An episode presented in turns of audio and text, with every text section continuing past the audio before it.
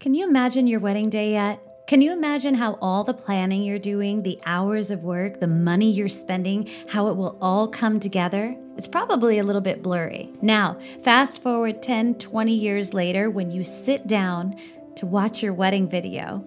Photos look nice on your wall or in an album, but without video, you have no way to actually relive the day years later.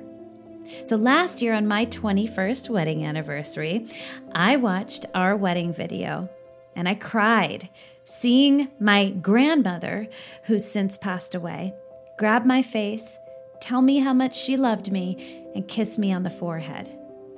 A wedding video isn't just a recording, it's a time machine that takes you back to those moments that truly matter.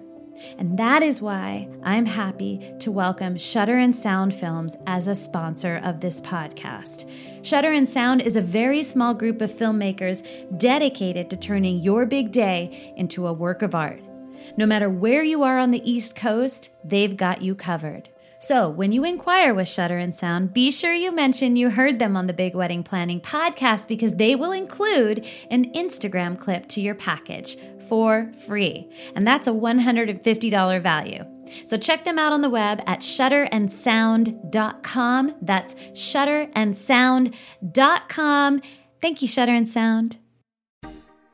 Hey there, this is Michelle. Just a quick note to say that if you are hearing this, you are not currently on our subscriber feed and will only be hearing the first part of this episode.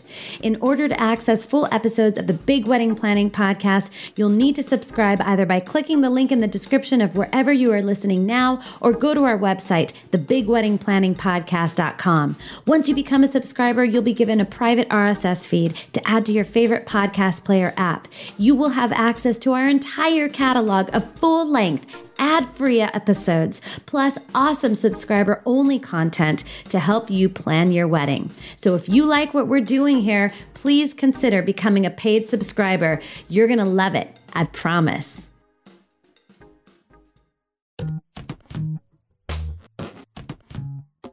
Do you ever have couples or advise couples who, you know, the parents of each partner perhaps are just really uncomfortable with this kind of mixed religion to the ceremony.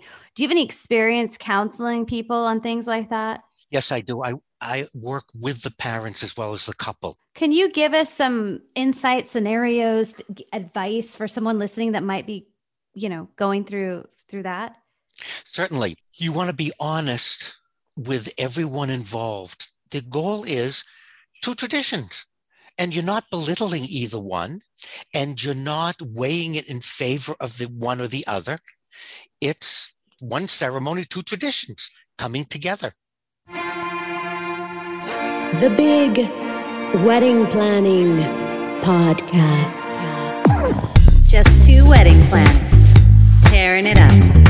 Listen learn. Plan that plan wedding that wedding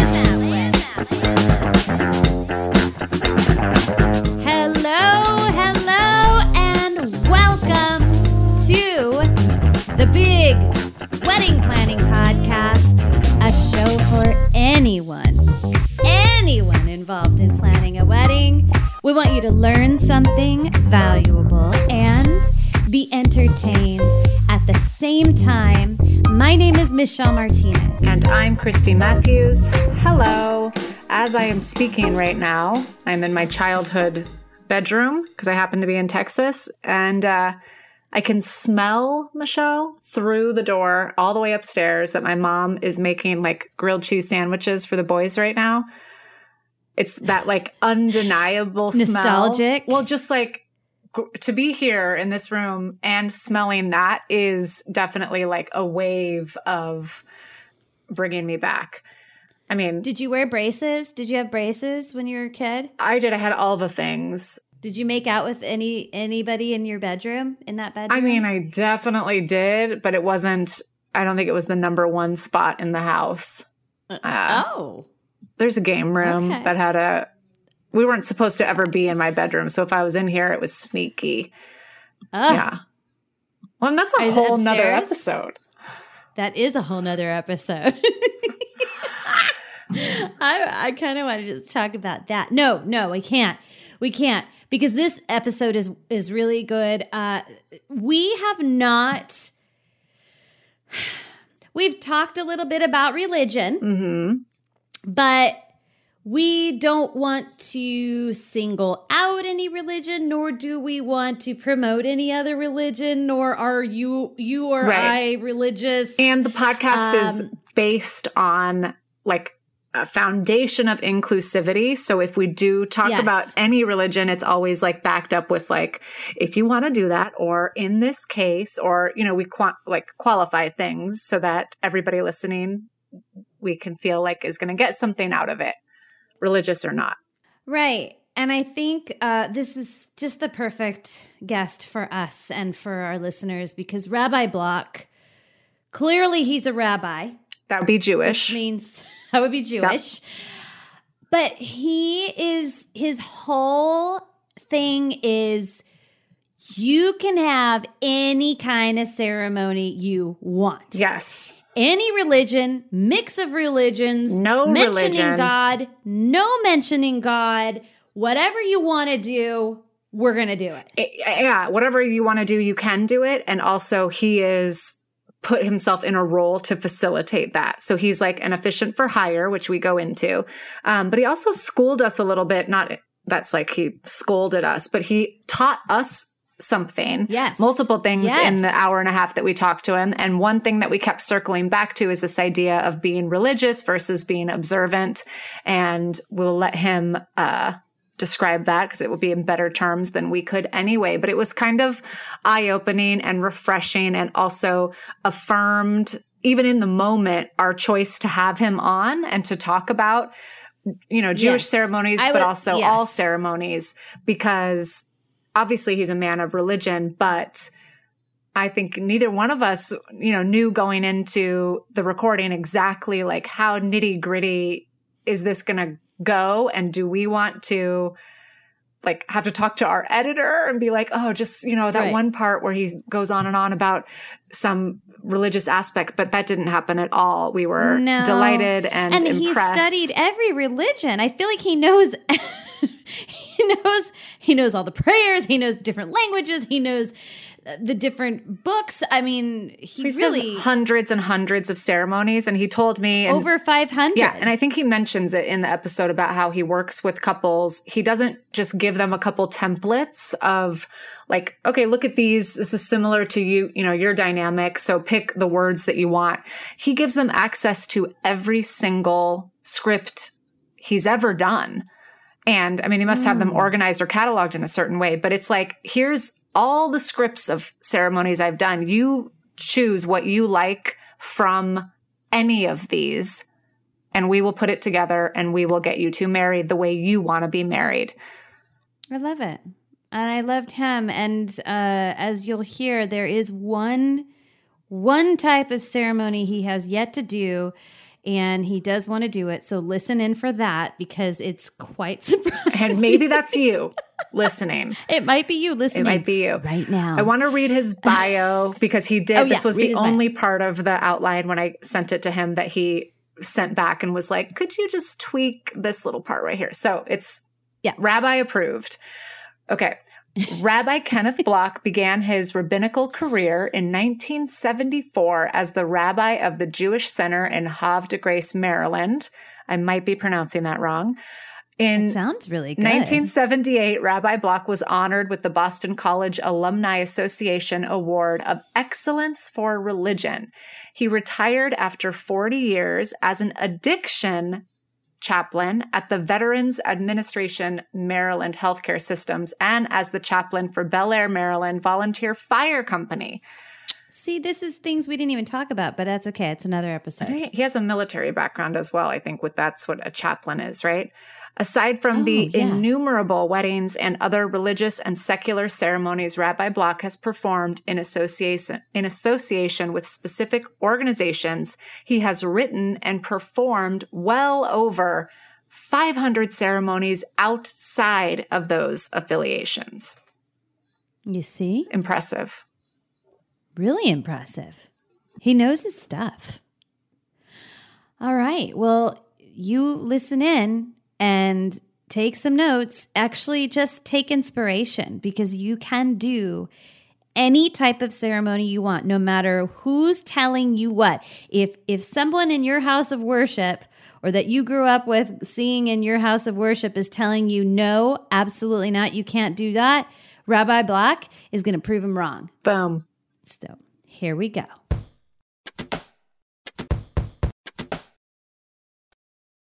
Hello, my name is Rabbi Kenneth B. Block, and I'm here in Silver Spring, Maryland, just out of outside of DC. And thank you for having me on your podcast. Well, thank you for for being here, Rabbi Block. We um, we're very excited to do an episode uh, talking very much about Jewish ceremonies and tradition and hybrid uh, dual faith um, because we mostly speak of, you know, civil ceremonies, I would say, Christy, right? When, when, when we do speak of them. Yes, we try not to just default to straight, like, I, I guess, a Protestant Catholic or Catholic, just traditional wedding in a church. But so many of our listeners and so many of our own clients have a very, um, strong desire to not have religion in their ceremonies. So when we do get questions about religious ceremonies, we always want to dig a little bit more. And for probably two years now, we've said we need to do a wedding that is, or a, an episode that is telling us more about Jewish weddings, especially as we're seeing more and you, more people. And you just you just gave me a prompt. You said religious, and people say that often i'm not religious or well if you weren't religious you wouldn't be talking to me. So it's important to separate being religious from being observant. I haven't met many people who aren't religious. Everybody's religious. Many people aren't observant in a faith and often we equate being observant with being religious. And one can be very observant and not a good religious person, violating all the laws and rules. And one can be very religious and never step foot in a building. So religion is about relationships with God, with the one, with another person. And so you do talk, you do talk about religious weddings, even though they're not denominational or they're not about ritual or mm-hmm. observance. Mm-hmm. That's, I make that distinction with everyone I talk to. Yeah, that, or they specifically want to leave the word God out, even though they have other ways of expressing like a connection to a larger. That's correct. Perspective. Right. Yeah, and that's not at all unusual. I do ceremonies with little or no mention of God. However, all of it involves relationship with higher power, with the one, with the universe. And that's what religion is about having a relationship. Um, I, I wanted to well just to tell all of our listeners off the bat that you you work specifically or we're talking to you because you have officiated so many weddings. So you are an officiant for hire in the way that it's not like you're connected to one synagogue and only if you attend that synagogue. Do you get to be married by rabbi block Correct. Um, a Rabbi Fahai, my website's rabbionthego.com. And originally we are going to call it Rabbi to Go. But if you look at those letters, the word rabbit stands out. And that yeah, originally Rabbit Ogo. Rabbi Ogo, right. And we looked at that on the screen and said, we need to call, call it something else. So we, we, we changed it. And we wanted to do Rabbi on the Run, but that's too much like Butch Cassidy and the Sundance Kid so we didn't do Rabbi on the Run. So, so Rabbi are, on the Go. I love yeah, that. Rabbi on the Go. So who who calls you? Who reaches out to you to officiate their wedding? When I started, I don't know how many years ago, people found me on the internet, and I was never anyone's first choice.